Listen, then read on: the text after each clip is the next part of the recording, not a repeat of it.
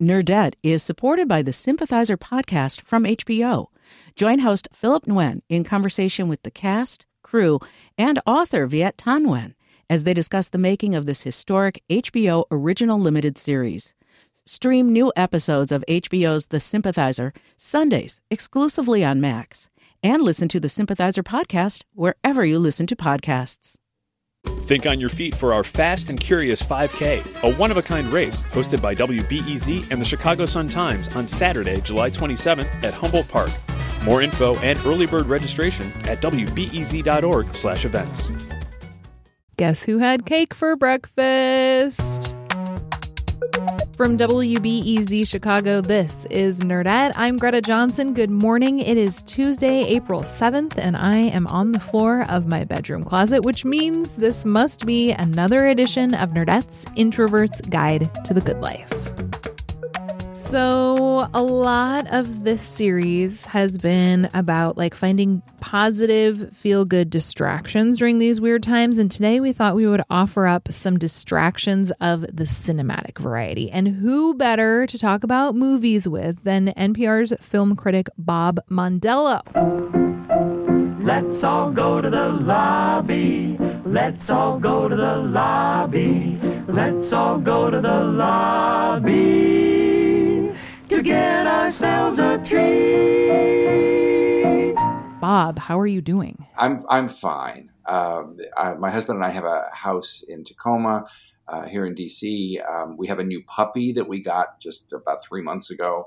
Um, so she's ecstatic to have us around all the time and uh, is getting a very misleading idea of what life is going to be like with us. Um, but uh, that part of it is is kind of fine. Um, you're doing okay too, I assume.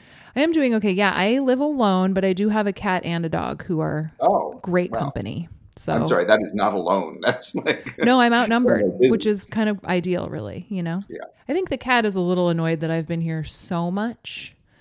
but generally, yeah, I think they're pleased for the company, which is great cuz so am I. Bob is a delightful human. He says that he usually watches about 300 movies a year, which means I would say that he is to movies what I am to books, but there is no way I will ever read 300 books in a year. I mean, I'd have to quit my job. I guess we'll see what happens. I figure this is an opportunity for people to go back and see things that they wouldn't otherwise see. Um, and you know that's that's a that's a different calling than uh, than just uh, distracting yourself. But I I, I think uh, for a lot of my friends, I you know I've been talking about certain movies for years. They can now finally watch them. So. Wait, so are you now saying that like pretty much I just have no excuses and need to finally actually watch The Godfather? Is that what's happening ah, right now? If you haven't watched The Godfather, yes, it should be the first thing you watch. Oh my goodness, that's it's amazing. No, I have a whole raft of. I listen. What I want is to not think about what's going on outside these doors right now.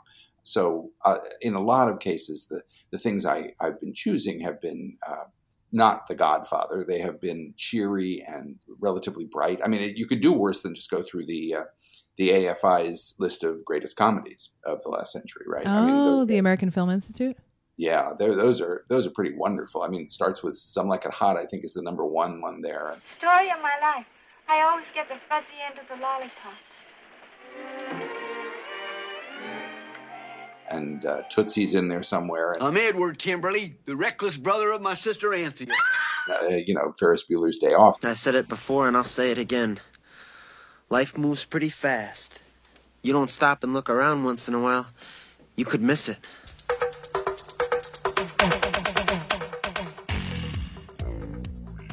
There are lots of, of really kind of wonderful comedies to take your mind off things and that are it's kind of great films too, you know? It's really great to talk to you about this because I'm definitely one of those people who, and I'm not sure exactly why, but I've always been more inclined to spend time watching TV than movies. Ah. And so even as a kid, like my dad, I guess what happened is that my dad always thought movies were a waste of time. And I have come to sort of like also think that movies are just too much of a commitment. And so the, the two hours. I yeah, which doesn't make any sense because right, like I'll binge three episodes of something, but for some reason Right. that still seems like less of a commitment than a movie or something. I don't know. I'm not At any given moment on, on television, you're committing to like a half an hour or an hour, right? I So suppose that's what it is. Yeah, it's Yeah. more of that like bit by bit as opposed to like one whole thing. I hear that. It's insane. Please drop that notion. Right? Well, and, and I feel like what's happened over the years is that I haven't seen so many movies that I've just written them off because when on earth would I ever have time to actually go back and watch? You know, like how do you prioritize between The Godfather and Goonies and Wayne's World and, you know, Wait, wait, wait. That that particular trio is absolutely easy to prioritize. All right, see the Godfather, leave the other two off. But you know, I just feel like there are so many movies that are cultural touchstones, and if you don't see them, you still kind of get some of the content just by osmosis because they're such a big part of culture. You know? oh, sure. That it's it's kind of like I people. it's it's funny when people see Hamlet for the first time.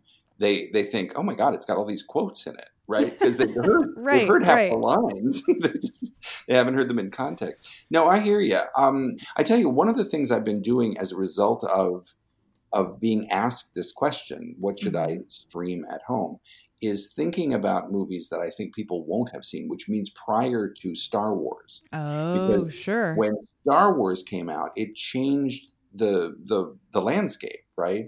And I, you know, when I talk to college students now, and and they say, "What's the movie that most changed things?" They expect me to say Star Wars, Huh. right?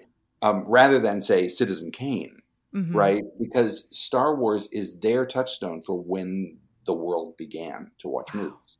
Yeah. And you know, I it, that seems very old to a college student today who was born in what 2002 um, is, is going is going to regard you know Star Wars the way that I regarded Citizen Kane. Right? It, it, Mhm. it's way before my time. It's it's something that is you know that that people talk about in, in sort of reverential ways. Mhm. Um, and so it, it's a it's a different animal. Can I direct you to one that I watched a zillion times in college? yes.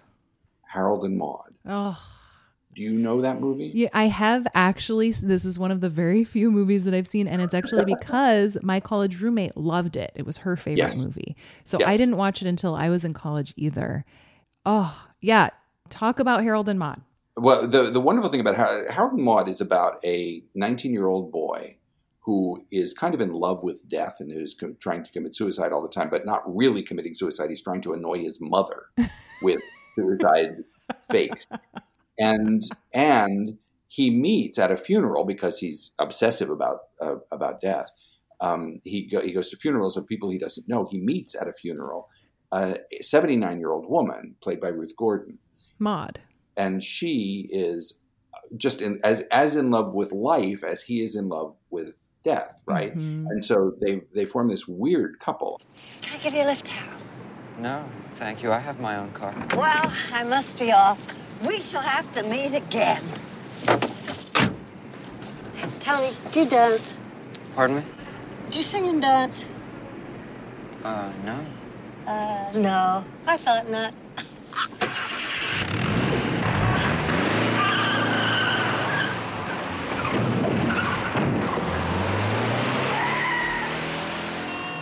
But Harold and Maude I really really love, and it's it's such an affirmative film and is is so filled with life and and you know it's it's all about getting outside yourself and and Yeah. you know discovering how to be free which is the the name of the song they play under the final credits and uh, sung by Cat Stevens Yes. Well, if you want to sing out, sing out. And if you want to be free, be free. Cause there's a million things to be, you know that there are. The whole thing is just so bright and affirming and strange and perfect. is- Isn't that a isn't that a weird thing to say about a movie that has like seven or eight suicides in it? Oh, you know that there are. You can do what you want. The opportunities are. Bob, this was such a pleasure. I'm so glad you reminded me about Harold and Maude because that just sounds perfect to watch right now. It's been a joy. Great to talk to you again. True. And you can make it undo. You see. Ah, it's easy. Oh, I love Harold and Maude. Thanks again to Bob Mondello, who also recommended a number of silent films. He is a huge Buster Keaton and Charlie Chaplin fan, and he recommends that you and I watch City Lights as well as his favorite film of all time, The General. All right, now's the part of the show where we get to hear from you.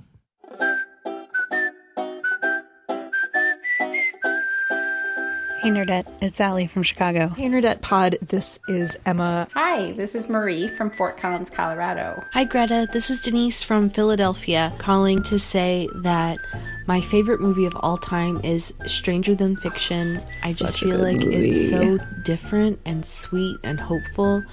And I would just completely swoon at someone giving me a box of flour.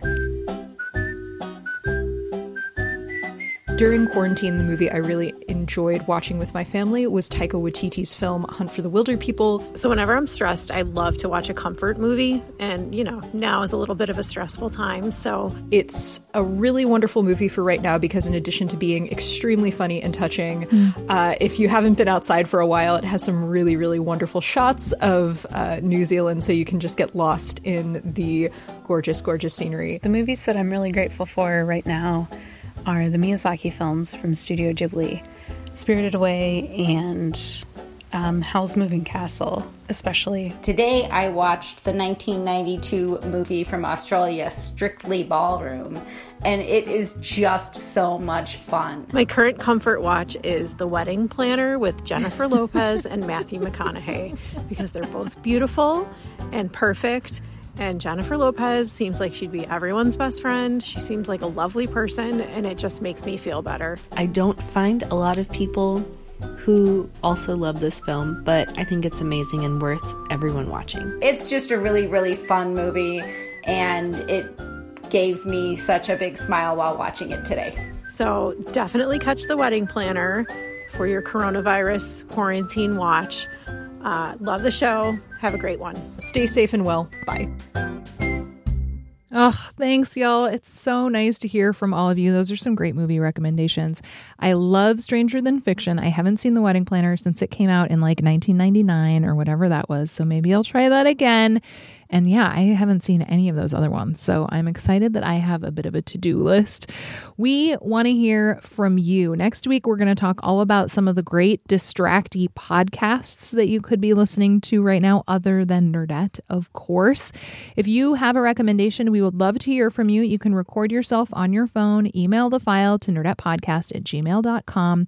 Don't forget to tell us your name and where you're calling from. This is just so much more fun when we're all in it together from a distance. Am I right? One more thing in just a minute. Nerdette is supported by the Sympathizer podcast from HBO. Join host Philip Nguyen in conversation with the cast, crew, and author Viet Thanh Nguyen as they discuss the making of this historic HBO original limited series. Stream new episodes of HBO's The Sympathizer Sundays exclusively on Max, and listen to the Sympathizer podcast wherever you listen to podcasts. Think on your feet for our Fast and Curious 5K, a one of a kind race hosted by WBEZ and the Chicago Sun Times on Saturday, July 27th at Humboldt Park. More info and early bird registration at wbez.org/events.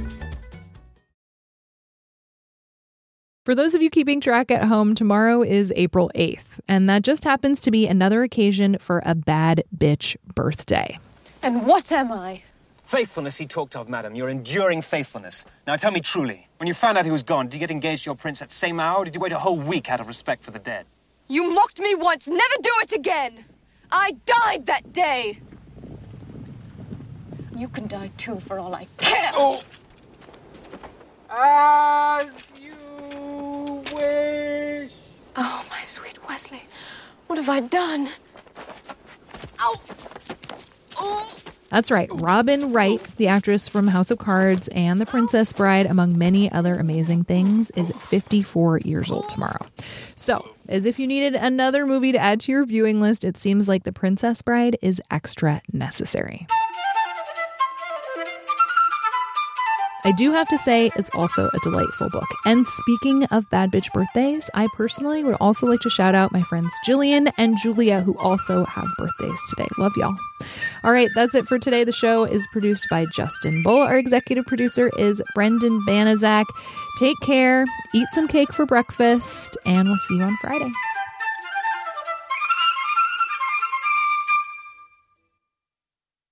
All right, I did it. I did it. Nerdette is supported by the Sympathizer podcast from HBO. Join host Philip Nguyen in conversation with the cast, crew, and author Viet Thanh Nguyen as they discuss the making of this historic HBO original limited series. Stream new episodes of HBO's The Sympathizer Sundays exclusively on Max, and listen to the Sympathizer podcast wherever you listen to podcasts.